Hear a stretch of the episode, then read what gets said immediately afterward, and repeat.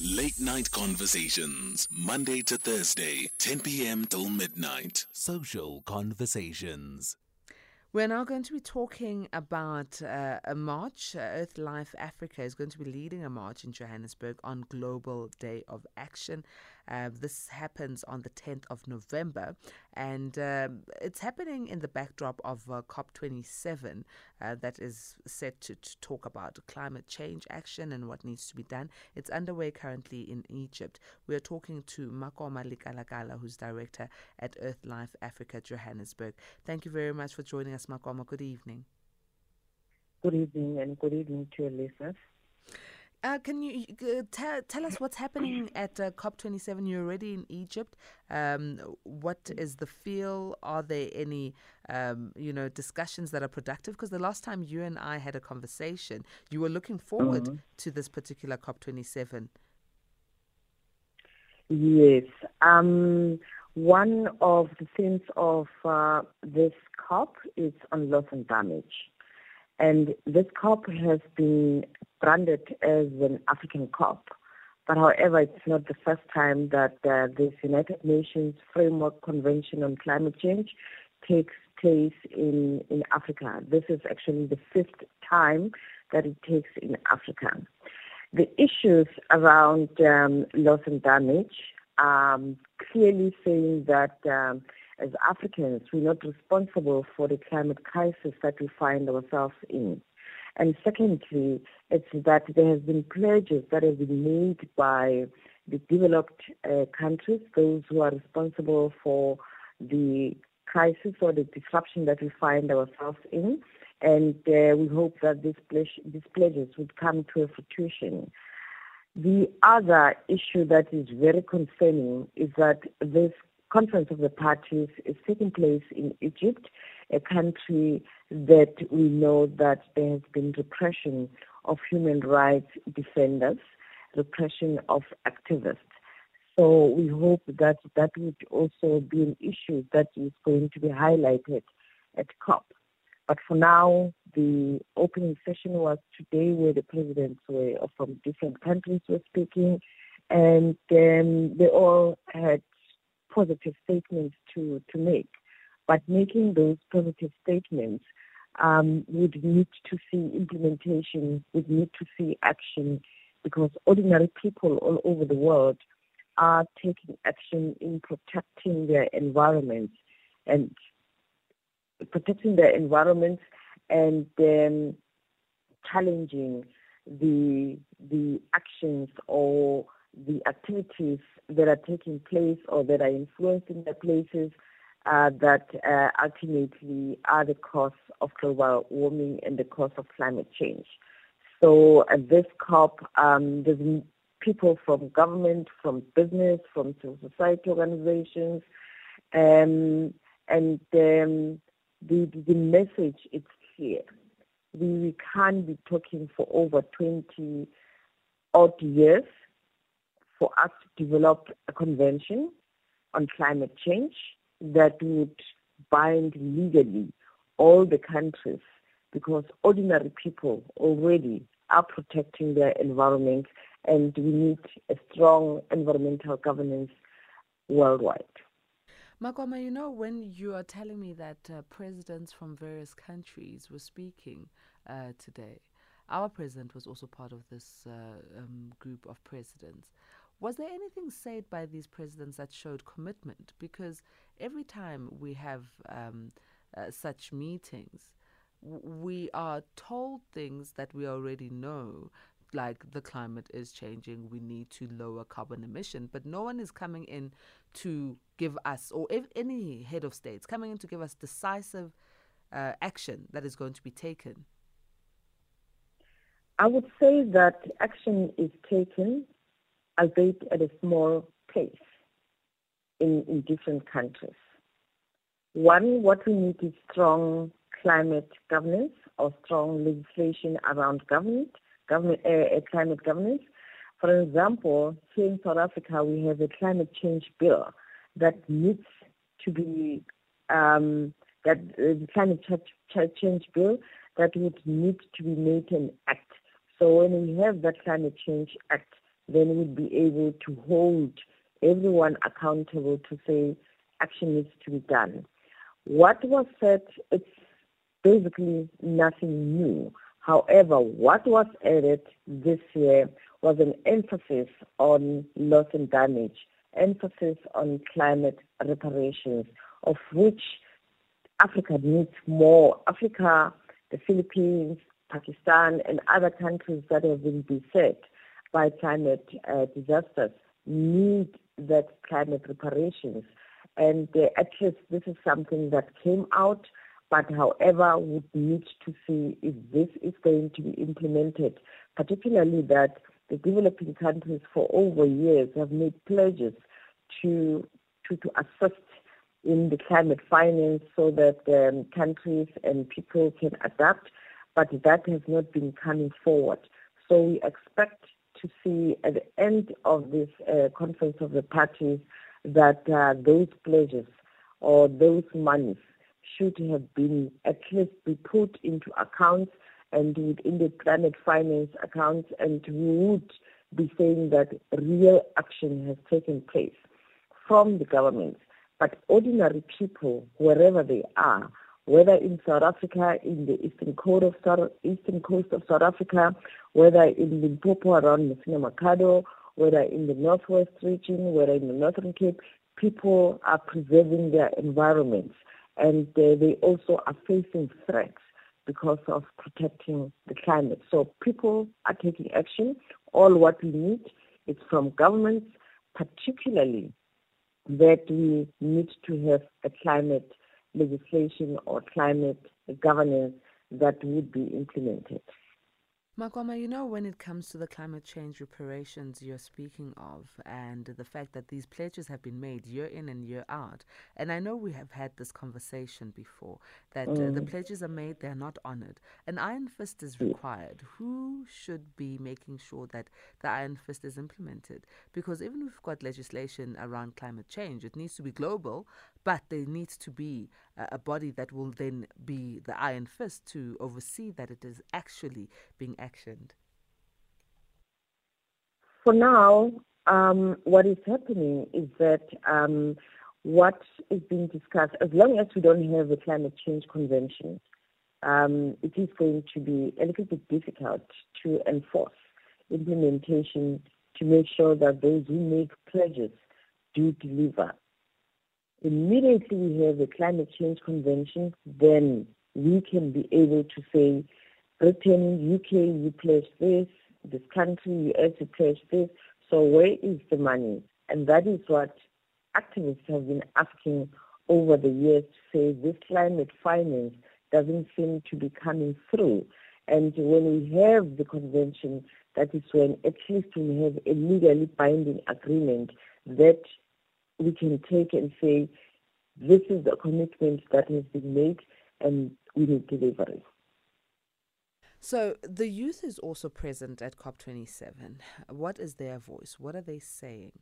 What do they want to see? And what action are they taking as young people? Because we know every revolution um, has young mm. people in it, and the young people are more robust and more upfront, and they fear less. Yes, these young people, most of them have experienced trauma. The trauma of seeing disasters, the trauma of reading about the flooding, like the recent KZN uh, climate change induced natural disaster. Young people have seen in other countries, like in the East or in the Horn of Africa, where there's um, continuous drought. So that has been that has been traumatic to them. And uh, over the past year, they have challenged governments, they have challenged the UNFCCC to say they, they, they need a brighter future. They need a future where they can live because the way we're going about looks like there's not going to be a future. And young people also want to be included in the decision-making processes because this is about them. This is about their future. Most of us would be dead when these young people become adults. And so it is quite important. And um, it is also for them to be at COP, it uh, challenging, challenges um, those who are in the decision-making process, and we need to know, uh, obviously, that those in the decision-making process, most of them are over 50, while they're making decisions for young people who need to be at the table to be part of saying, this is how we want our future. This is what needs to be done so that we, we can leave um, when we're gone. And so there's a challenge to all of us, and not only to the negotiators, not only to our government, but challenge to each and every one of us to say, what is that that we're doing that we can leave a brighter future for the future generation? The other thing, some of the young people are children of, of activists. They are children of human rights defenders who have been named and cured um, for protecting the climate. And um, on the 10th, what the march that we're going to be having in Johannesburg is also a march of honoring environmental defenders. As you know that the 10th of November, it's the day that Ken Saro-Wiwa, a Nigerian writer who was challenging Shell together with other activists, were killed.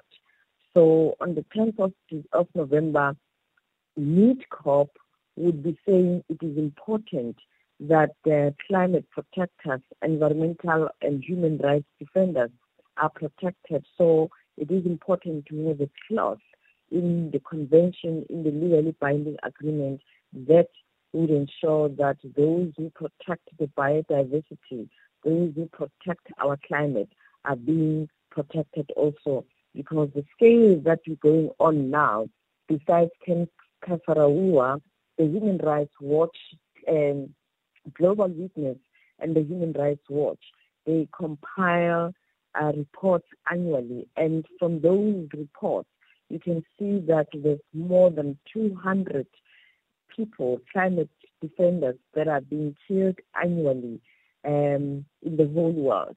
And here in South Africa, we know the story of Fikile Ntshangase, Mom.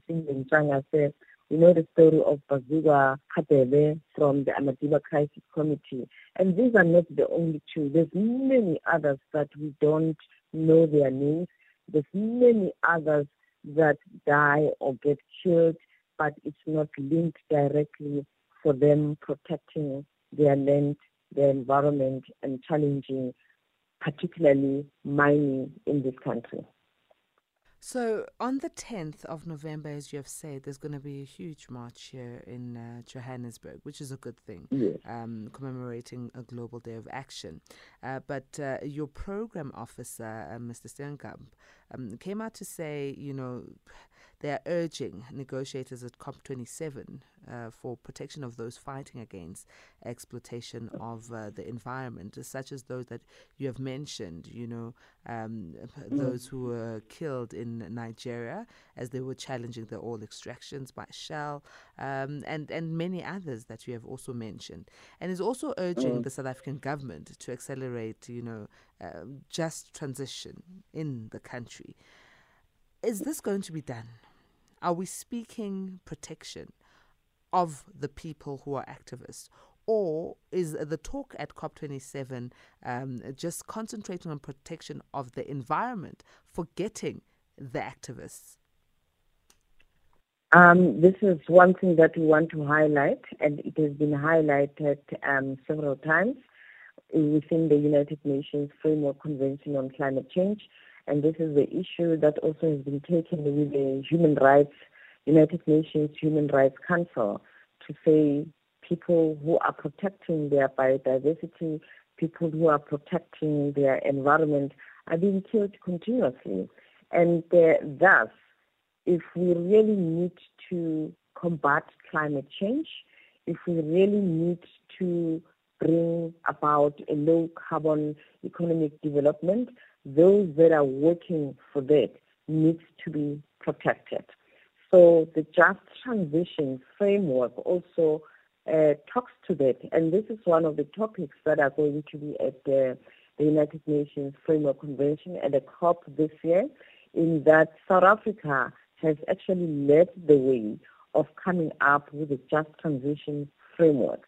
And that framework the uh, the principles of the framework are around restorative justice, are around procedural, procedural justice, and distributive justice. And the justice issue is at the center of the transition, and that transition is already taking place. We cannot say it's not. It's already taking place. There are plans that are being done, and the transition is taking place because we can see also with the addition of more renewable energies, particularly solar, into our grid and people also using solar that um, for, for electricity, that the transition is already taking place. I'll bet that this transition was supposed to have taken place long ago, but it's taking place now, even though at a slow pace. But even if it's taking place at a slow pace, sorry, that it means that uh, people need to be at the center. People, uh, the transition doesn't have to deny people jobs, so there are jobs that are going to be created. So those w- workers who are being shifted from coal mining towards other electricity generation, they need to be upskilled, they need to be reskilled, and also there is a need for them to be exposed more to new skills um, so that this transition um, runs smoothly. But we don't expect it to be to be 360 degrees overnight. This is going to take time, and it's still happening. Although now it's like very slow, but we hope that by 2050 uh, we shall see the results of um, the guidelines that uh, the South African government has. I'm glad you spoke about uh, preserving employment as we move uh, to uh, more uh, clean energy.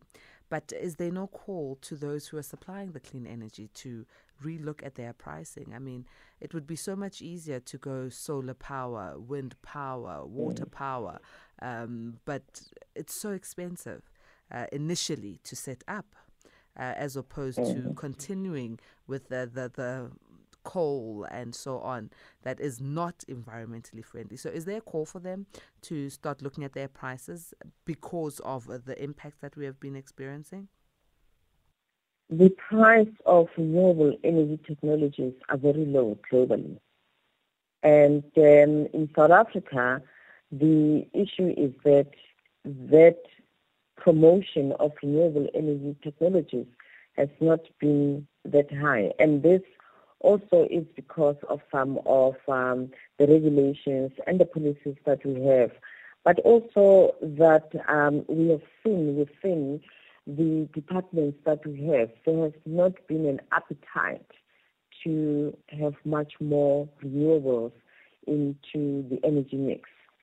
Um, I'll make an example. Yes, the prices are high, as people are saying, but an example, I'll make an example about um, cellular phones.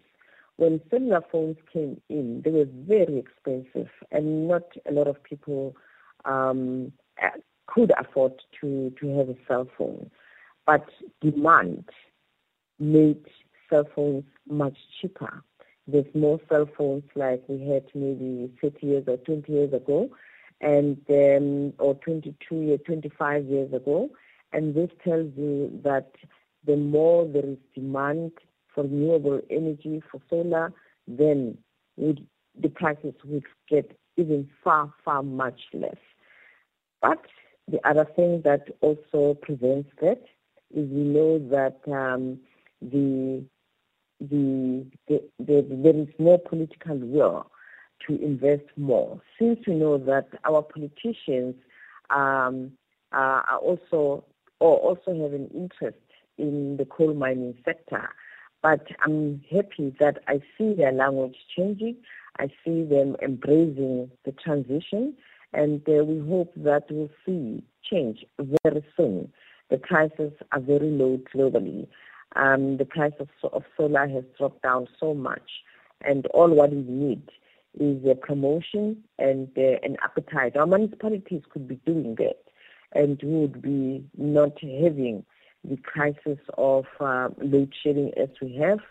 Um, we would have much more. If Eskom Medupi was um, not built, and uh, the money that is um, now uh, having cost overruns, if we had installed solar panels across the country, I think we would not be talking load shedding and also would be um, would not have this problem of electricity is very expensive. Mm. Makoma, because of time, we're going to have to end it there. Thank you so very much for joining us. Um, how do we uh, join in on the 10th of November for the Global Day of Action? You're most welcome, and uh, would also urge other people to take action, even if you're not in the march, but you can do little um, to support and also to to take part in other activities that are taking place around this time to highlight the climate disaster that we find ourselves in. Thank you very much, Makoma.